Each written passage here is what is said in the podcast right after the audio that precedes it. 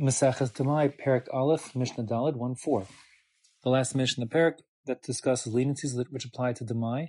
Here, the main point is that Demai is actually forbidden to be eaten until one ties it properly, as per the rules we described before, getting out the Trumas Meiser and the Meiser Sheni, the Kedusha Meiser Sheni, anyways. Um, and therefore one ought not eat it without doing that stuff. So the question there is, can demai be used, or what happens if one does eat demai even though he wasn't supposed to? Now we'll be lenient here, as you'll see in this Mishnah in a number of cases.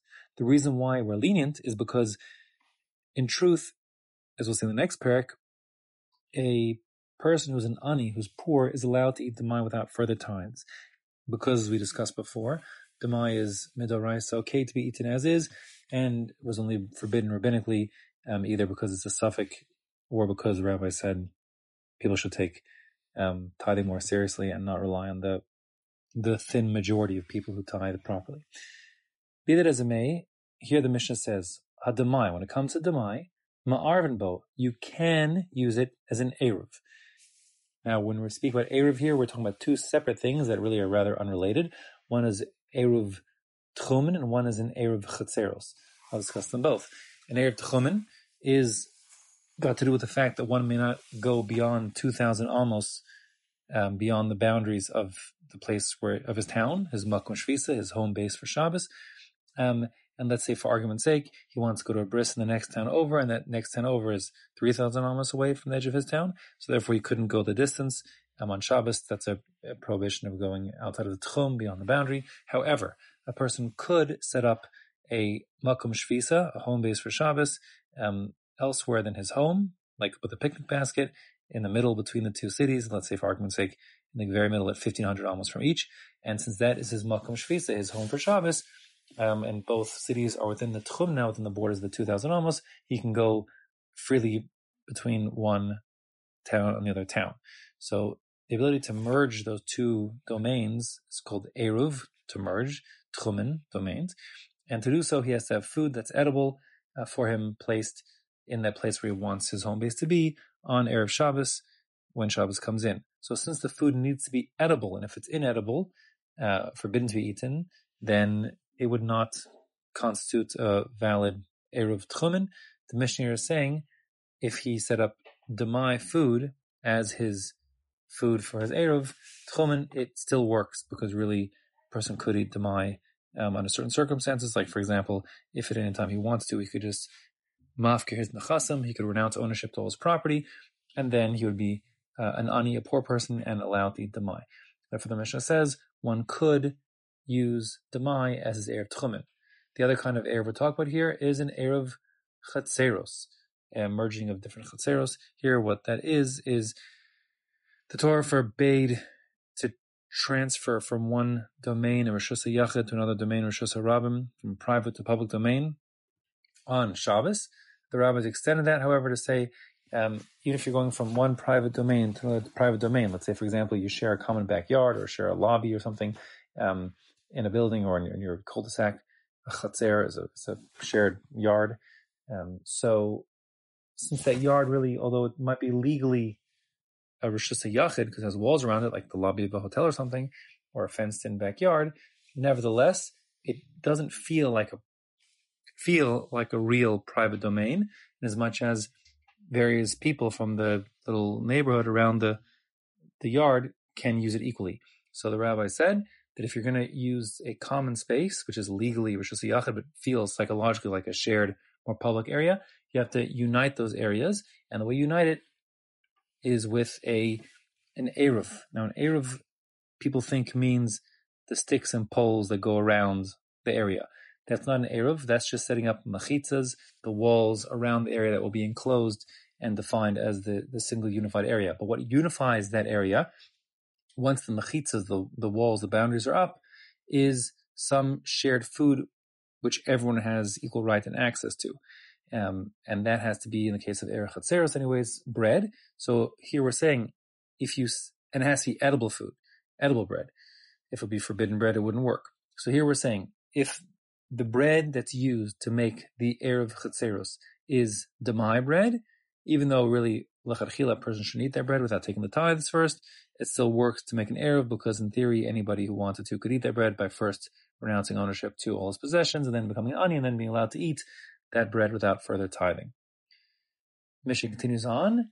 You can make a shetufim of vaos, which is a similar idea. It's combining of alleyways instead of a chatzer, which is shared by different people. The alleyways, the way that the urban planning was in the time of Chazal, there were a number of chatzeros, you know, cul-de-sac yard type areas with residents around a single mavui, a single alleyway, and those the mavui would lead to Rosh and the main road. In any case, the alleyway, the mavui, could also be built up to be Reshus Yachid, Midoraisa, but it sure feels like Reshus Harabim because all sorts of strangers walk around there between, you know, other people's neighborhoods, other people's chatzeros, and therefore the rabbi said you can't carry in the in the mavui, even if it's got walls around it, unless you have a shituf, something that unites the people in the alleyway, uh, which would be food. And here we're saying that food must be edible, and therefore you might have thought it's a problem to use demai food as your combining element your shitufim mavos, but the Mishnah says it's okay since same reason above. In theory, people could eat it by first relinquishing their ownership, so therefore you can use demai as the food for your shitufim mavos and will work. The next line of the Mishnah, umavarchin alav, you're going to misunderstand if you don't pay attention. It does not mean you make a blessing on it when you tithe it. No, not true. There's no blessing to be made when one separates the tithes out of doubt from demai. Umavarchin alav, and one blesses on it, is referring to making, according to Bartanura, a bracha and others a bracha rishona as well on the demai. That is to say, normally when one eats forbidden food, he may not make a bracha on it uh, before eating it because that is blasphemous. It's forbidden. And how do you thank Hashem for doing something that Hashem didn't allow you to want you to do, and that's destructive to your person, your soul. Uh, but in the case of Demai, we're saying since there is a way where you could make it permissible to eat, uh, it's not so bad that if one did eat it, he wouldn't make a bracha achrona on it. Rather, he does, says the Bartanura, make a bracha achrona, and according to others, bracha rishona as well. Umazamnalav, one makes a zimun on his demai. That is to say, if people had a meal of demai bread, and they did it in a prohibited way, they were bad people. They broke the law. Nevertheless, one after the fact would make a zimun, meaning if three men ate together, they would um, do the zimun invitation before the benching um, because they're considered still be unified. There, one might have a havamina that since it's forbidden, one can't really be unified in a in a Torah concept way if he is a partner in a crime. But this is really like a lesser crime, if you will, that can, since in theory they could have made it permissible, it's not so forbidden to them. And therefore, after the fact, if they ate the forbidden demai, um, they can make a zimun on it. They must make a zimun on it. And the Mishnah says umafrishno so arum, which means literally one can separate the tithes, meaning that trumas meiser as well as the kedusha of the meiser sheni, um, as well as declarations of the meiser rishon or meiser ani. One could do that while he's naked. Now the point of the Mishnah is that normally there's a rule that requires uh, your machane, your your personal private environment, to be kadosh, to be sanctified, and to not have an an, uh, an ervas davar to be seen, a unseemly thing.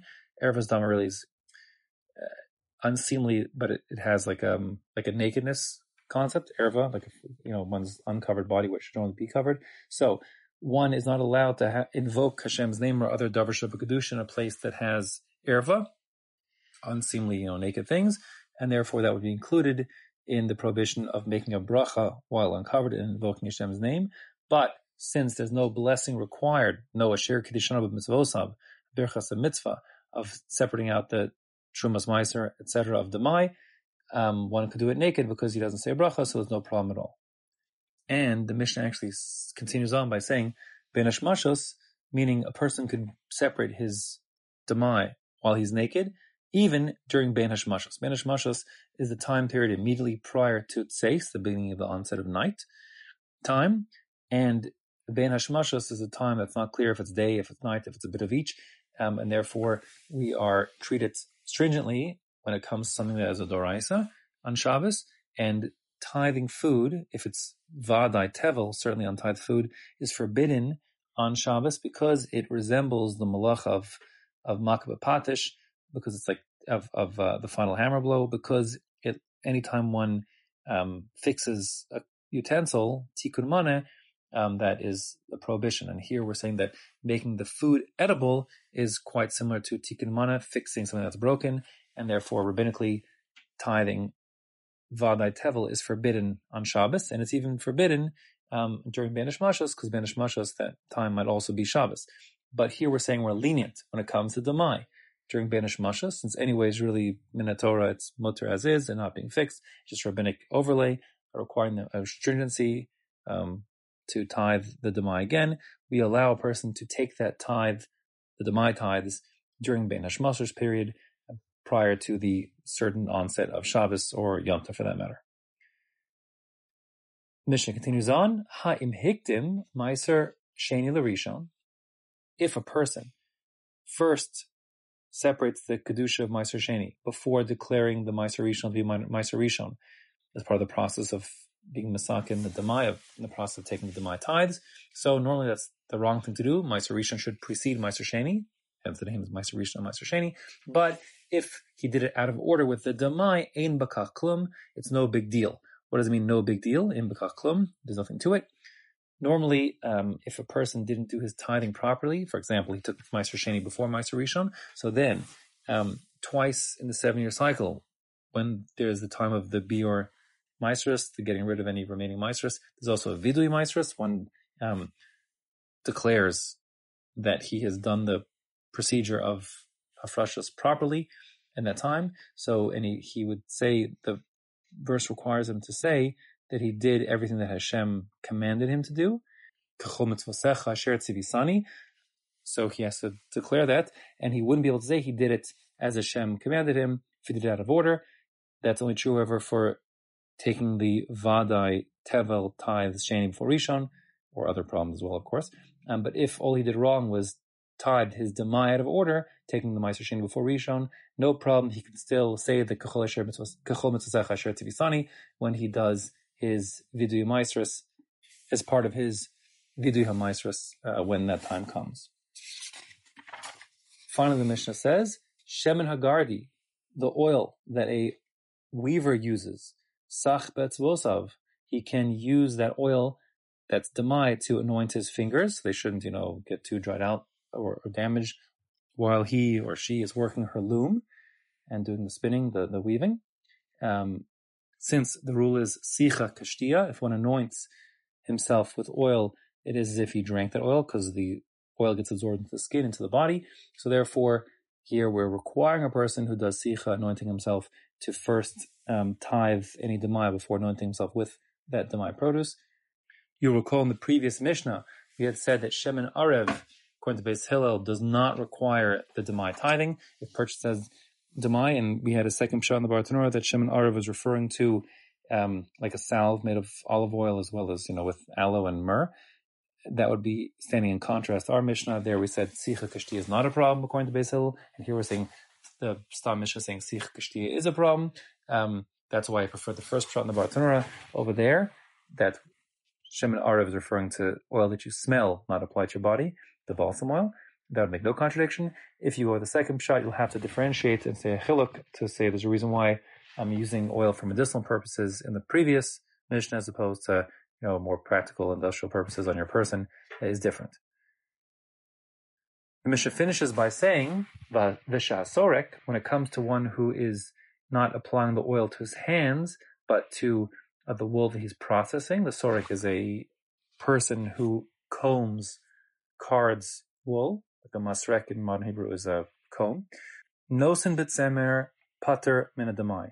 When the sorek, the comber of the wool, applies the oil into the wool to condition the wool so it should comb well, pater minadamai, that application of the wool um, for industrial uses, like we saw in the previous Mishnah, even though the oil gets destroyed, is not a problem, provided the oil is only demai and not tevel. One can use that demai oil without tithing it further, since he's not consuming it in his person, in his body, um, and that's that's permissible with regards to demai.